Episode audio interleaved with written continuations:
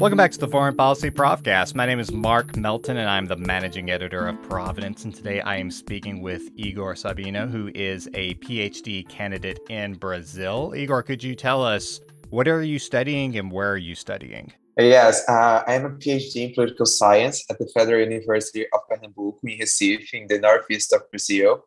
And I'm researching more about religion and international politics, and right now, even if I focus on the US foreign policy. Okay. And today we are going to be talking about Brazil politics, uh, a lot going on there, and especially next year with an election coming up. And for a lot of listeners, they will know about Jair Bolsonaro. So we're going to talk about him. It's kind of hard not to talk about him when covering Brazil politics. But a lot of the listeners will probably know about him because evangelicals in Brazil were supporting him. So, my first question to kind of get our conversation started is, you know, why did Jair Bolsonaro have the support of Brazil's evangelicals? You know, how did he get this support and do they still have his support because his approval ratings are pretty low. I believe they are below 30%. Yeah, that's a really good question. Um, I think that's because, you know, during many years after the time that Brazil became a democracy again, because, you know, during the Cold War, we had like uh, 20 years of dictatorship and it was like a military uh, government, so people tend to align with the, the right wing. So after the dictatorship, in the beginning of the democratization process, all the main parties in Brazil they were left. So we had like center left that was like more social democracy, and the social democracy parties they were considered to be right wing. And then we had like the Labour Party that became very famous and spent uh, almost 20, hour, 20, 20 years in power you know, Lula and Dilma Rousseff and all of them. And part of the left, they started to embrace some agendas that were like anti seen, seen by Christians as anti-Christians. Um, some people on the left they started to push for the legalization of abortion because abortion in Brazil is still illegal, uh, and also same-sex marriage and all these moral causes. They were like being. We started to have like a kind of cultural war like you have in the US. Uh, I think that American Christians they are like engaged on this for so many years, and in Brazil it's like a, a recent phenomenon. So I think that abortion and family uh, were one of the main reasons why Bolsonaro got the support from the evangelicals, um, and also because of his uh, Zionism. He was like one of the first presidents to be openly pro Israel because Brazil has always been like trying to be a neutral uh, partner we recognized Israel in 1948, uh, 1949 actually. Uh, but Brazil has always supported like a two-state solutions solution, but sometimes Brazil was more like pro-Palestinian in order to get some economic favors with the Arabs. And Bolsonaro was like changing that completely. He was saying, "I'm going to be a, an evangelical Christian." Actually, he, he's Catholic, but he got baptized um, on the Jordan River in Israel. So he was like, "I'm going to be a Christian president. I'm going to defend the family. I'm going to defend the nation. I'm going to defend Israel. So I think that many evangelicals saw him like a kind of Cyrus, you know, like as kind of a savior, as someone who would help them to win this cultural war in Brazil and protect family and be against abortion. But he was actually the the most uh, disqualified person for that that the task. And I think that yes, now many evangelicals they are dropping their support for Bolsonaro, uh, especially the, the poorest ones, the ones who live uh, on the slums, on poor regions, because of the economy is going really bad. And they remember that during the time that the left, especially Lula and the Labour Party, was in power, the economic situation was better, especially during Lula. Uh, the economy in Brazil uh, started to become like to become worse during Dilma. Uh, so I think that these Christians are like uh, vanishing their support for Bolsonaro, but other Christians are still supporting him. And I think that if next year we have elections between Bolsonaro and Lula, Christians, especially like prominent leaders and famous pastors, they'll keep supporting Bolsonaro because they'll keep saying that the left is a threat to the gospel, is a threat to the church. So Bolsonaro, though he's horrible in a lot of things, he would be like the, the so-called less bad option, and they would still vote for him. Is it a situation where, like in the US, where even though Trump's approval ratings went down, or like, you know, they were pretty stably low around in the 45% range or so, but like he had like very strong evangelical support no matter what. Is that kind of the situation? So that's not the situation in Brazil, or I think it's, it's similar, you know, especially among the so-called elites of evangelicals. That's a, a term that's being used a lot in the US recently. But I mean, the main pastors, those who have influence, like on TV and on social media, the worst singers, all of them, they're like most of them basically are still supporting Bolsonaro because Bolsonaro's wife, Michelle, uh, the first lady of Brazil, she's an evangelical Christian. She attends an evangelical church in Brasilia, and so a lot of these famous uh, Christians leaders, they they are friends with her. So I think they won't drop that. As I said, it's gonna be. I think that only the the poor people who are being more affected, they may not vote for him. But here in Brazil, unfortunately, people are used to trade their votes for something else. So especially on church, there are a lot of spiritual abuse concerning this during elections because the press the pastors are like, if you are a Christian, you need to vote for this candidate, otherwise it's gonna be sinning. So I think that the, the support will be sustained even among this more uneducated and poor Christians who are suffering the most with Jair Bolsonaro's government. And what policies has Bolsonaro enacted that evangelicals would like? For instance, he, I believe, announced that he was going to recognize Jerusalem as the capital, maybe move the embassy there. But did he do that? Or, like, what has he enacted? Oh, yes, he didn't do it because when he announced that, there was a lot of criticism from the Arab countries. And together, the Arab countries, they are the third um, commercial partner of Brazil. You know, the Arabs they come right after the US and China. So some countries they they threaten to cut some deals with Brazil, and so there was this concern, especially among uh, the, the, more pragmatic supporters of the president. So he just opened uh, economic an economical office in Jerusalem and said he would start that um, but I don't know. Maybe he will try to open the to move the embassy um, next year, or promise to do it when he be reelected. Right now, he's really isolated internationally because his main partners were Trump and Netanyahu. So even the relation with Israel was more focused on the person, like on Netanyahu, than uh, the state of Israel itself. Now that Bennett is in power, Brazil and Israel, still have good relations, but there's like uh, they are not like they were during the time of Netanyahu. And now Bolsonaro is going to is seeking the support of the Gulf countries. So he has been to Saudi Arabia. He has been to uh, the Emirates twice. Um, right now, when we are talking, we're recording this. He's on an official trip to, to the Gulf countries. Uh, yesterday, he just opened uh, an embassy of Brazil in Bahrain. So some people believe that he's like getting closer to these Arab countries, uh, trying to to make a deal to move the embassy, something like of the this the spirit of the Abrahamic Accords, to enjoy this moment and try to make this deal in order to please the evangelicals uh, looking for the elections next year.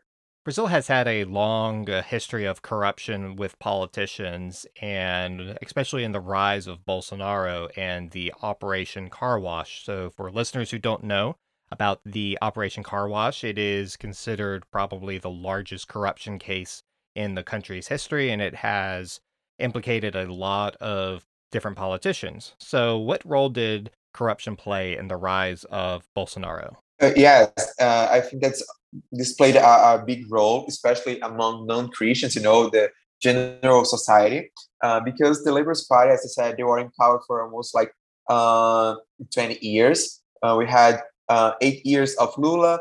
Then we had four more years of Dilma Rousseff, and her second mandate was interrupted. There was impeachment, so it in total was like 16 years. And then we had a lot of scandals of corruption, even during Lula's mandate. But during Dilma's impeachment, it was stronger, and there was like the car wash operation. Uh, Lula was arrested, and Bolsonaro portrayed himself as a guy who was uncorruptible. There was no formal scandals of corruptions against him. So he, he tried to paint himself as this guy who was an outsider, although he was he had been like uh, federal deputy for like years, and he was part of the old poli- policies and had even supported uh, the Labour Party. But then he embraced this, and also Moro, the judge, the former judge um, who put Lula in jail, um, he was also like kind of supporting Bolsonaro uh, on the first years of Bolsonaro's uh, government. He was the Minister of Justice. Now he broke up with Bolsonaro because he said there were a lot of corruption on Bolsonaro's uh, government as well. But the thing is, now we have evidence that the car wash there was some um, personal interference. So uh, Lula was released, and now we don't know if the judgment was fair or not. I mean, he has not been uh, in, he's not considered innocent legally, but there's a lot of concern about the process by which he was judged. So I think that now people, uh, the same people who voted in Bolsonaro to not have Lula in power, now gonna vote for Lula uh, to take Bolsonaro out of power. Yeah, it sounds like a pretty big mess with the Operation Car Wash, and uh, especially with the revelations about how uh, the judge might have been in cahoots with Bolsonaro. At least that's the implication of everything I was reading. And like, so what are the like? Do the people of Brazil uh, do the revelations about this judge and his anti Lula da Silva's um, slant influence their views of Bolsonaro? Uh, yeah, it has influenced a lot because people just realize that they have been played so some people it's funny because some people even blame the us for that.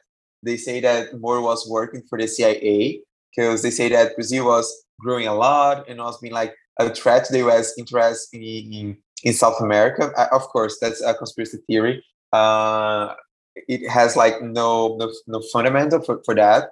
But some people they have this impression that okay brazil was going well with lula. Then all of a sudden we, we had this about corruption. Of course, uh, corruption is part of Brazil, so people tend to minimize corruption now, and they realize yeah, that is still a big deal. But now, during Bolsonaro's government, we also have a lot of scandals of corruption. For example, his sons, they are all politicians, and they buying super expensive houses in cash, paying in cash, and other scandals that are not being investigated because uh, the the guys who are, who are going to investigate his sons all of a sudden he were, they were fired or they moved positions. So there's a lot of interference from the president in order to uh, keep keep their son his sons out of jail.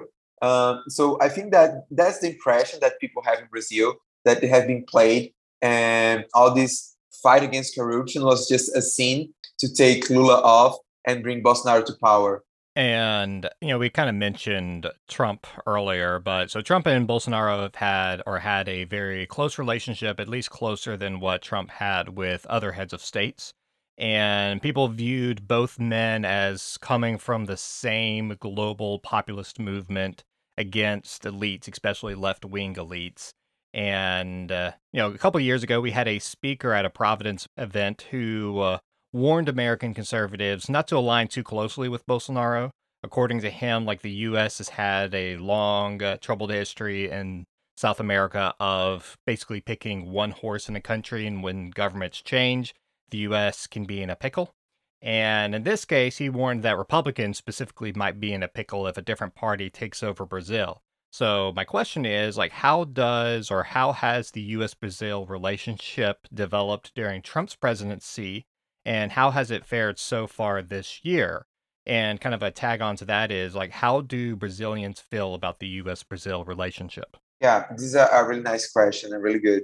Um, I think that one of the difficulties that many Americans they have, especially Republicans, to understand Brazil and Bolsonaro, uh, is because they think that he's like the main representative of the, the, the right wing, and in fact he is. But the problem is because, as I said, we didn't have like a, a real uh, right wing movement. It didn't have a real conservative movement. So Bolsonaro uh, portrayed himself as the leader of this movement, but actually he's really influenced by a populist movement.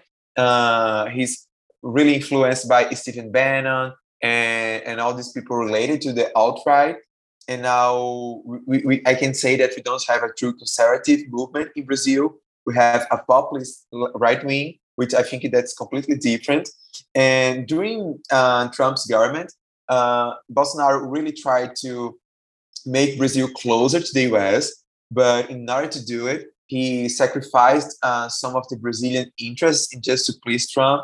Uh, and because of that, a lot of Brazilians they started to have like a more negative view of the US because they were like, okay, we are trying to be an independent country, have more space on the international society, have more protagonism, especially during Lula years, because uh, Lula had this idea of becoming Brazil an emerging power, just like India is. You know, all the conversation about the BRICS, Brazil, India, Russia, China. And then when Bolsonaro comes, it's like, no, we need to fight against globalism. We need to create a new world war based on conservative values. And then we're going to ally Brazil with the US, with Israel, with Poland, Hungary. And these countries, okay, we, we can understand the moral reasoning behind it.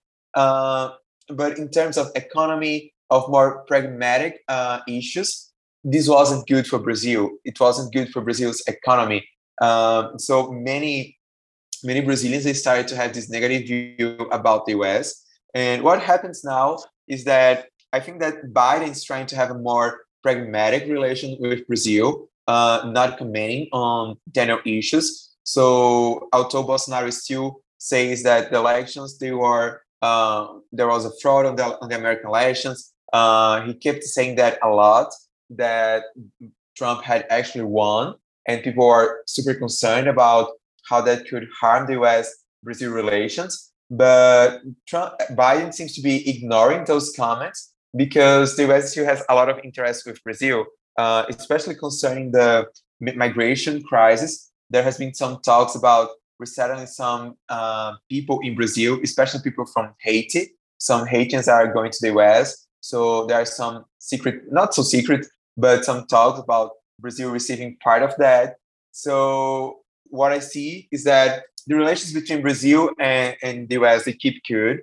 They has always been good actually. Um, there are some like conspiracy theories and some anti-American feelings, but more on some sectors of the of the left.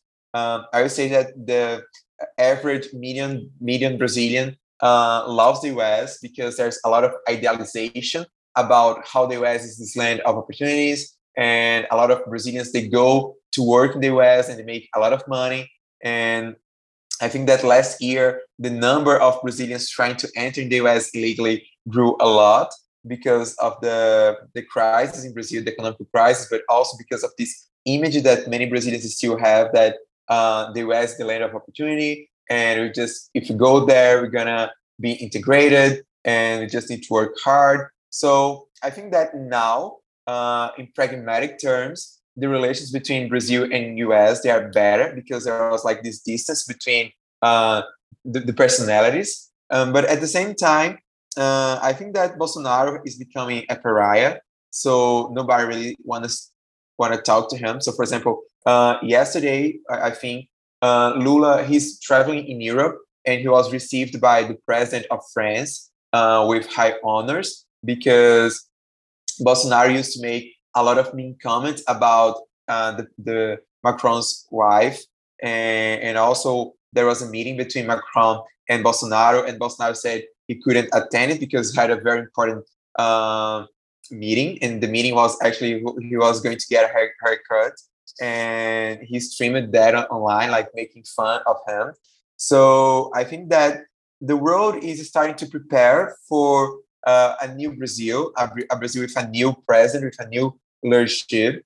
But there's still a lot of things that need to be done to recover our image uh, from before Bolsonaro. Yeah, I, I, didn't know about the haircut appointment. Uh, that's kind of um, interesting and humorous. But the yeah, so uh, so, in addition to uh, you know relations with the U.S., Brazil's relationship with China is very important. And so, what is going on on that front, especially if the U.S. and China are going to enter something that resembles a Cold War?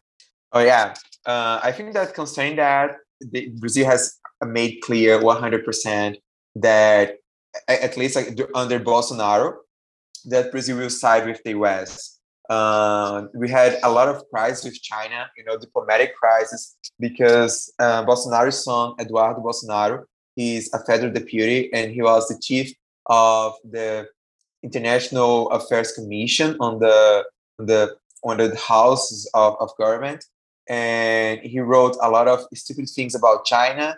Uh, initially, not blaming for for the COVID, but like making some racist commentaries comments about China and the Chinese people. So the the ambassador of China demanded uh, a, a response, like an apology, and he said he wouldn't give.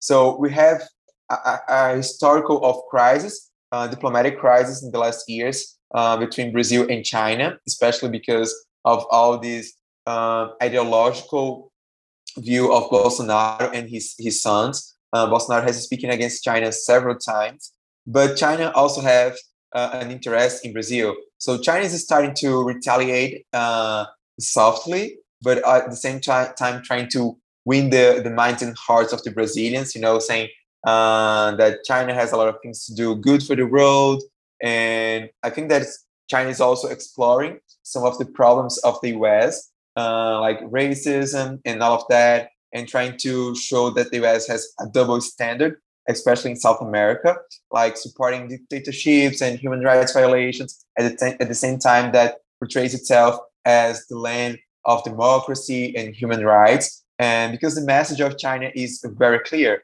we don't care about democracy, we don't care about human rights. We want uh, make demands concerning that. We are just interested in money and economy. So let's be pragmatic and solve things. Uh, so I think that right now Brazil is clearly sided with with the US. But I think that if Lula comes to power, he will change a little bit of that, but he won't like get this the side of China. I think that Brazil will try to be neutral uh, on this new scenario because we need uh, both countries. Like as I said, they are our main commercial partners. So I think that Brazil is going to be in a really difficult situation uh, in the next years concerning this fight between the US and China. Last month, a report from Brazil's Senate was leaked, and it looked into Bolsonaro's handling of the COVID 19 pandemic. It said that the president should be tried for crimes against humanity and crimes against public health. So, what is this report, and what influence might it have? Like, will it lead to an impeachment? Yes, indeed. There has been a lot of discussions in Brazil about Bolsonaro's responsibility in the spread of COVID 19 in Brazil. Uh, we have more than 600,000 deaths, and many believe that he's responsible for at least part of, of the, those deaths. Uh, since the beginning of the pandemic, he has minimized the effects of this disease, saying that it's just a flu, that people should keep working and living life um, as if nothing was happening, despite some evidence that we had in Brazil that we could have a big number of deaths. And during this recent investigation by the Senate, there has been some proofs that Bolsonaro really boycotted boycotted the fight against the pandemic. So, for example, uh, Pfizer sent a lot of emails to the Brazilian Ministry of Foreign Affairs, and I think that also to the Brazilian Ministry of Health, um, trying to sell vaccines to Brazil before uh, any other country in the world. So all this experience that and Israel had with, with Pfizer uh, being called the vaccination, the nation of vaccines. Pfizer wanted to have done that in Brazil because Brazil is a really big country and we have good records of people getting vaccinated. So right now, I think that 6% of the whole Brazilian population is fully vaccinated. Um, in the, the, beginning, Bolsonaro was really reticent to buy the vaccines. So it took a long time for us to get the vaccines, especially if you compare, for example, with the US. Uh, for example, I am 26 and I could get my two shots of the vaccine just uh, on October, basically, and a lot of other friends of my age haven't been fully vaccinated yet. And all the vaccination campaigns just started because some local governors, as Dória, the governor of São Paulo, he made a deal with China in order to produce uh, Sinopharm vaccines uh, in Brazil. And even when that was happening, Bolsonaro was like uh, questioning the the efficacy of this vaccine because it was a Chinese vaccine, according to him. So he politicized a lot.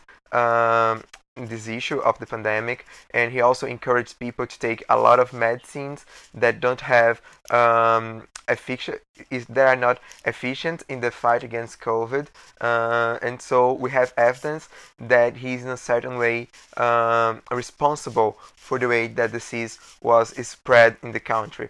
So a lot of people are even calling him a genocider. Um, I don't think that what he did uh, can be considered uh, a genocide, but based on the evidence that have been showed, uh, I believe he can be indicted uh, for crimes against humanity, not only according to international law, but according to Brazilian law itself. However, I think that's not going to happen. Um, I think this won't be sufficient for another impeachment because auto impeachment are part of the you know democratic process in Brazil. Uh, the two the two cases that we had impeachments in Brazil, they are high political motivated. So people like the, the deputies, they just vote uh, for an impeachment when they have other uh, interests involved, and there is this perception uh, among the political elite, and of course the benefit uh, from that. Many are receiving like bribes from Bolsonaro and favors, um, but there is this uh, spread idea among the political elite that another impeachment now would be better for Brazilian uh, situation, especially for the way that that the world looks for Brazil. Uh, it could it would cause a bad impression for investors and businessmen and, and all of that. So I think that Bolsonaro will end his term. Uh, he'll probably run for re-election. Uh, I think he won't be re-elected, but I also think that he will be impugned. He will not be punished by his acts during the pandemic. So next year, Brazil is going to have an election in October. And with Bolsonaro and Lula da Silva's Workers' Party being unpopular, who are the different actors that Americans should watch for? Well, elections in Brazil they are highly unpredictable, especially because here it is different from the US. We have two turns of the same election. So the president he just wins um, if on the first turn he gets uh, 50% plus one of the total number of votes. So usually we have a first election and then after two weeks we have a second one with the two most voted candidates. So right now the scenario is highly polarized between um, Bolsonaro and Lula, the former president. Um, a lot of people don't like both of them, but we don't have many uh, other options. We are talking a lot, we are hearing a lot about this, the, the need for a third option, like a third way, a new coalition, uh, but it's hard to predict what's going to happen. Um, a name that I think Americans should be um, looking for and observing is Sergio Moro. He's a former judge. He was the main uh, judge behind the car wash operation, and he just announced that he's gonna run for presidency. And he's appearing on the third place on the polls, but he can grow more, uh, especially because I think he's embracing all this speech of being against corruption and fighting corruption, and he's still insisting that although Lula has been released, he's not innocent, and since he also worked as a minister of justice for Bolsonaro during two years, he also has some accusations of corruption against Bolsonaro. So I think he'll try to portray himself as this guy who will fight against corruption. Uh, and I also think that he'll try to get the votes of the evangelicals, trying to show himself as a more not only moderate but more conservative, especially on issues related to abortion and family. Because uh, many evangelicals, as I mentioned before, are still going to vote for Bolsonaro because they cannot trust Lula. Uh, Lula's image is totally related to left-wing causes and being accused of being anti-family, anti-Christian, um, pro-abortion, anti-Israel. So I think that Moro is definitely a name that we should observe, but everything is still very uncertain. Uh, I think that we need to wait for a more, a more, more couple of months to try to understand how it's going to be uh, the political scenario for the elections next year. Um, right now, what is sure is it's going to have Bolsonaro and Lula. Uh, the poll shows that Lula gonna win probably on the first turn, but as I said, a lot of things still can happen on the Brazilian political scenario. Mm-hmm. So, uh, Igor, thanks for joining us on the Provcast and talking to us about all these issues in Brazil. We appreciate it. Well, Mark, it was a pleasure to talk to you about Brazil. I'm a listener of the Provcast, and it's always encouraging to talk about my country despite all that's going on right now in the political scenario.